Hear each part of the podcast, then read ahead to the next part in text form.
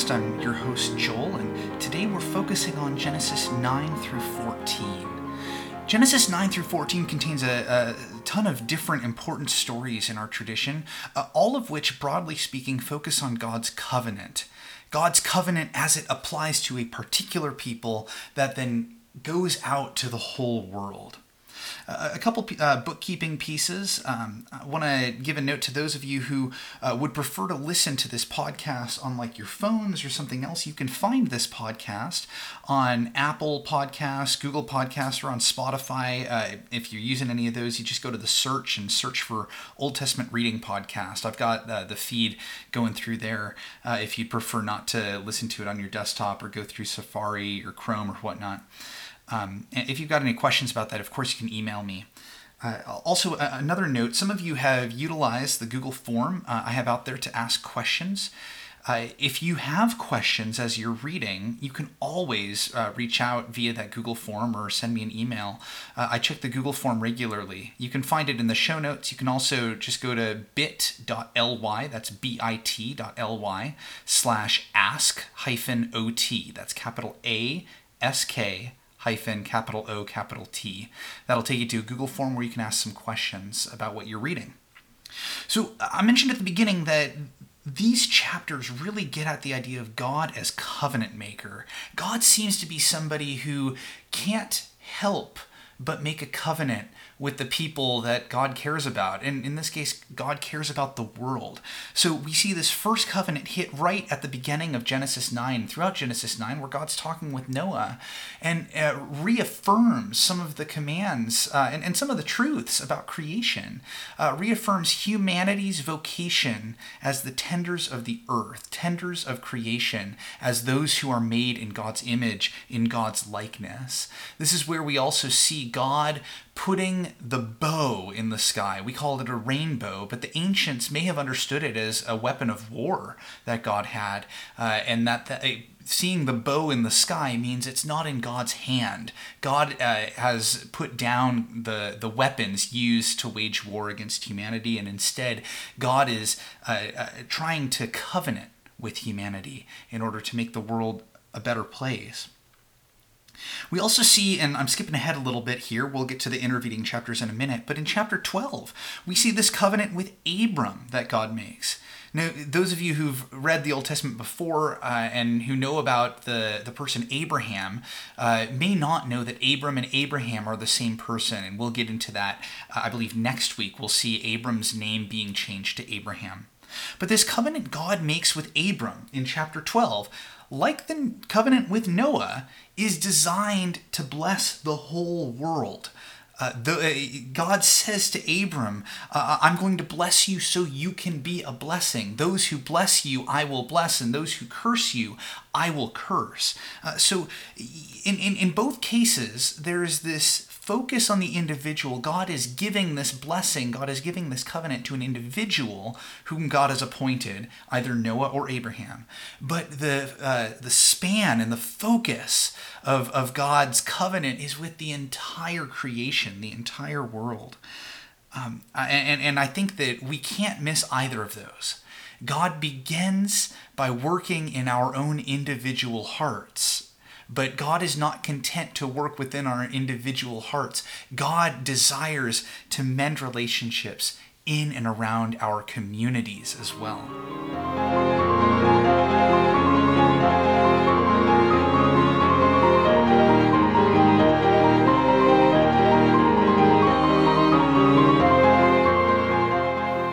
Okay, so before God calls Abram, there's some stories that maybe some questions would arise for you in these stories. Like, what's going on with Ham, Noah, and Canaan in this strange story after the flood where Noah uh, uh, drinks too much wine? Perhaps uh, this is the first time wine has been made. Some folks speculate uh, that, that Noah was the first um, uh, wine vin- vineyardist, winery maker. I, I don't know the, the term there. Um, but Noah goes in and seems to get drunk. Ham goes in, uncovers his father's nakedness, and then brags about it to his brothers. Um, there's there's an article that I've attached to the show notes here one of the ideas that, that folks have is that Ham may have uh, uh, the. Let me back up. The term to uncover the, the nakedness of, of the father uh, elsewhere refers in scripture to um, actually uh, having some sort of intercourse or some sort of uh, uh, sexual relations with the father's wife. Uh, because wives were understood at that point to be the property of husbands. And so there's some scholars who think that, well, what's going on here is that Ham is trying to weasel himself into sort of the royal line. If you think about how uh, the the royal line happens uh, uh, in, in, in, the contemporary times, like with the, the Queen of England and, and all the princes there that are associated with it, um, it, it tracks with a, a, a, certain type of lineage where the youngest son is, is kind of hosed um, more frequently than not, that uh, the, the crown doesn't often go to him. This is Ham's way of trying to make a power grab, which is why Canaan, uh, the thought goes, is cursed. There are other hypotheses that, that Ham was, was taking advantage of Noah's nakedness to um, you know, uh, injure his father somehow or to disrespect his father, to, to get this one up on his father. Um, whatever the case may be, uh, Shem and and and uh, Japheth are both the good sons who care for their father, um, and uh, Ham here does not it's it's not the goal of the Christian to seize power. It's actually the goal of the Christian to clothe the naked, as it says in Matthew 25, which is what Shem and, and Japheth do here. But it's it's a strange story, and maybe the best explanation is that Ham's trying to weasel his way in and get more power over his father. Um, and and a, a quick additional note on this: this points out that the flood did not succeed in abolishing sin in the world. And we all know this. We've seen sin's effects on our lives. One question that came in from Paulette W. Thank you for this question, Paulette. Uh, and you've got another one later on in, in the podcast. Is who did Noah's grandchildren marry? What's going on there? Well, um, yeah, it's it's the same issue as who did Cain marry and and who did Adam and Eve's kids marry. Um, there's the idea that they may have had to marry their cousins at this point uh, because there was nobody else. The flood had wiped out all the other people on Earth. Um, and and this gets at some some questions about lifespans, which I'm going to return to in a minute. Um, so so hold on to that idea, but but uh, you know put a bookmark in that. Who did Noah's grandchildren marry? Uh, I, want to note that uh, in in looking through the genealogies uh, after the flood, uh, the author of Genesis is very careful in naming not just the nations that, that we're going to be looking at in the story of Abram, uh, later to be called Abraham, but the author of Genesis carefully makes a table of all the known nations at this time, tries to trace all of them back to Noah. Uh, this this project was just not done in other ancient Near Eastern texts, and I think it points to the idea that God is concerned both about the Israelites. Uh, who the, the text will begin to focus on with Abraham, but also concerned about the whole known world at this point. Um, we also see the Babel story before we, we get to Abram, but uh, we'll, we'll come back to Babel. There's some other things we want to talk about there. Uh, going back to these um, this idea of lifespans those of you who are very careful readers may notice that before the flood there are these massive lifespans of like hundreds and hundreds of years and then um, as we go from noah uh, down to like the tower of babel the lifespans start getting shorter and then as we go from babel down to, to abraham uh, to, to abram they get shorter still and there are two main theories about this. And, and the first theory goes back to the, the question Paulette asked, um, and that's this idea of genetic entropy. Uh, let, me, let me break that down.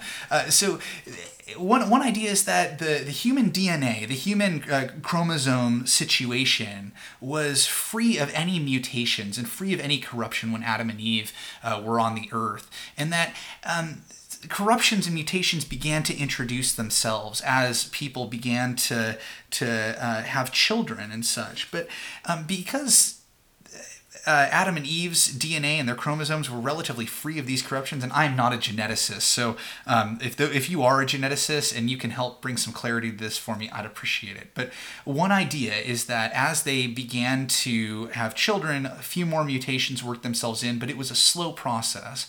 But then, as soon as Noah hit and the flood wiped out all of the gen- genetic variety, suddenly you have Noah and, and his family, and that's it for the genetic variety, um, which means that a lot more mutations are able to be introduced into the genetic material, uh, which then leads to shorter and shorter lifespans. That's one theory, and I've uh, attached an article that gets into that a little bit more.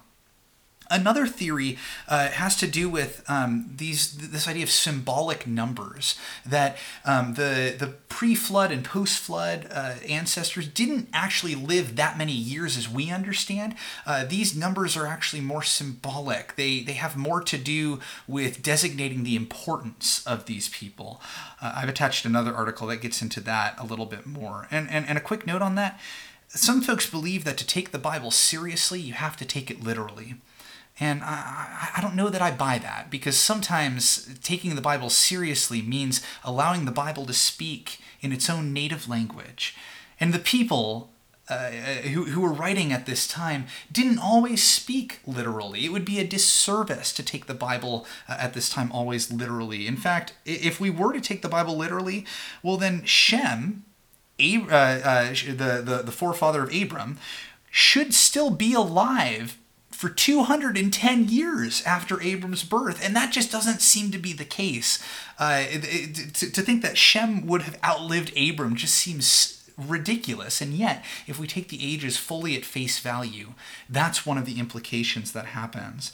Uh, so uh, the the idea that seems to make sense to me is that these ages were mostly symbolic, that they show the importance of these ancestors of ours in the faith and these ancestors of ours here in Genesis.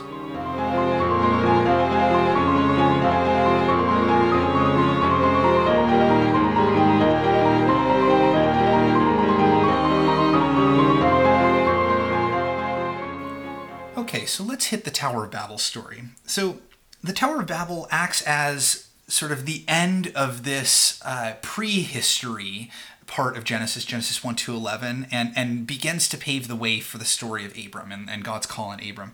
Uh, but the Tower of Babel kind of acts as the culmination of the fall. You see, uh, as we talked about a couple weeks ago, uh, the fall uh, breaks trust, breaks relationship between human beings, like on the horizontal level, and between humans and God on the vertical level. Uh, that's what's meant when uh, God says, if you eat of, of the fruit of the tree of the knowledge of good and evil, you will surely die. Not necessarily that you'll die a physical death, although that's true too, but that your spirit, the the substance that builds trust and builds relationships, the the, the idea of human innocence, that's going to die, and so um, uh, there will be this estrangement from God and from other people, and this lack of trust, this estrangement from other people, when we experience that in community, it ravages community. Any of you who've experienced that estrangement from other people know what I'm talking about. You look at this person who you thought you knew, and suddenly it's as if they sprouted another head or if they had been speaking a different language. Like, how on earth could you think that that's okay? How on earth could you think that that could be the case? That's what happens more or less at Babel. It's the, the, the living out of the fall, where suddenly everybody is speaking different languages. Uh, now, uh, this also uh, manifests itself because uh, God comes down and sort of actively brings this into fruition, but I want to name that fact that this is the culmination of the fall. Now, the, the story of the Tower of Babel is also uh, uh, it's it's a slam. It's designed to be a political slam against Babylon and the Babylonians and their temples. Babylonians would create these ziggurats, um, these these places of worship, and and they'd be massive, just huge, um, and when when the Israelites uh, began to interact with the Babylonians, when the Babylonians were beginning to be a threat uh, later on in, in, in, David's time and beyond, uh, the Israelites did not like the Babylonians. Um, they they didn't like them at all, and so um, this this story uh, that that takes place in sort of the area where Babylon would eventually become a city. This story kind of pokes fun at these ziggurats, and there's this interesting wordplay between the Hebrew word uh, uh, uh, where, where, where God says, I, I need to confuse their language, or we need to confuse their language. That Hebrew word is Balal, which sounds a lot like Babel, uh, which is uh, what the capital city of Babylon would, would then be called. So there's this this uh, this tale that that tells of why humans speak in different languages also serves as as a political slam on on one of Israel's enemies, which I think is just poetry at its finest. It's it's very well written. Uh, Paulette W. also asked a question about uh, what's going on with this first person plural, uh, with God asking, well, you know, or saying, come, let us do X, Y, Z, let us confuse their languages. Um, uh, what's God doing with this us? Uh, there's three ideas here. There's the idea of, of, Trinitarian relations, that God is speaking to the other members of the Trinity. Another idea is God's using the royal we, uh, that God is referring to, uh, you know, let us go and do. Um, uh, excuse me, I said three ideas. There's four ideas. Uh, the third idea is that this is an this is a, a, relic of the Hebrew term for God being a plural term. Uh, so subject verb agreement requires God uh, Elohim is the Hebrew word to have a plural verb. And then finally, the fourth idea is that God uh, in, in in the Hebrew understanding, God had uh, a number of angels and other folks in God's divine council that God would interact with you might think of it similar to the Greek pantheon, where God is sort of the big God overseeing everything, but has these angels and other uh, divine powers that, that work for him. Now we don't understand it that way now, uh, but but there's some evidence to suggest that Abram and, and his folks may have understood it in that way. We're going to wrap up with looking at three major stories with Abram after God calls Abram in Genesis 12. So we have the story of the famine, sending him along with Sarai to Egypt. And, and this is a story that gets played out three times in Genesis. It happens again with Abram and Sarai, uh, and then it happens with Abram's son. And uh, the author of Genesis is not necessarily condoning Abram's actions here, and I want to spell that out quickly, but the author of Genesis, I think, does intend for this to be foreshadowing of what will happen in Exodus, where God's people uh, will go down to, uh, to Egypt because of famine uh, Pharaoh will take something of, of, of, God's people, will enslave them.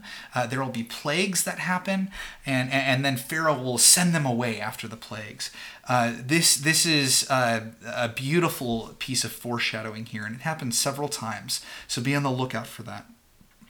Um, after, after this, and after this sister wife debacle, uh, Abram goes and, and talks with Lot. Lot's his nephew. Um, and he and Lot both are, are growing in in number of cattle and sheep that they have and, and growing in, in the size of their families and they're kind of stepping on each other's feet but there are these other folks in the land that they're uh, herding their sheep in who uh, don't really want them there. And so Abram, uh, being shrewd, he, he, he goes and talks to Lot and says, Look, I'm reconstructing the conversation a little bit. He says, Look, we don't want to be at each other's throats um, because if we are, then we leave ourselves open to all these other folks in the land uh, who will come and, and, and take us out. So let's let's divide this amongst ourselves. Why don't you go one way, I'll go the other. And since I'm pitching this idea to you, why don't you decide? Well, a lot decides on these um, this this lower uh, valley area where Sodom and Gomorrah are, and that'll be important later. Um, at this point, uh, everybody who's reading Genesis has heard of Sodom, uh, and so they know what Lot's choice portends. Uh, so we'll revisit that later once we get to the story of Sodom and Gomorrah. But uh, Abram is is shrewd and, and and thoughtful, kind to his nephew here. In chapter 14, we see Abram as, as like this great military leader uh, who's willing to uh, uh, put all of his resources into uh, coming and rescuing Lot from the clutches of these four kings. And, uh, and, and he does. And on, on his way back, as he's returning, he encounters Melchizedek. Uh, Melchizedek uh, uh, gets a shout out in the Psalms and also in the book, the Epistle to the Hebrews, um, as someone who is um, uh, he takes on a very special, particular role. He's the first priest king we see. And uh, in, in so many ways, uh, David will be the heir apparent to Melchizedek. And the, the heir of David, the Messiah, will be the, the total fulfillment of the promise that Melchizedek offers. Uh, so, so Melchizedek comes and blesses Abram in the name of God Most High. Um, and, and Abram takes this idea and runs with it, understanding God Most High to be the Lord who spoke to him, who called him.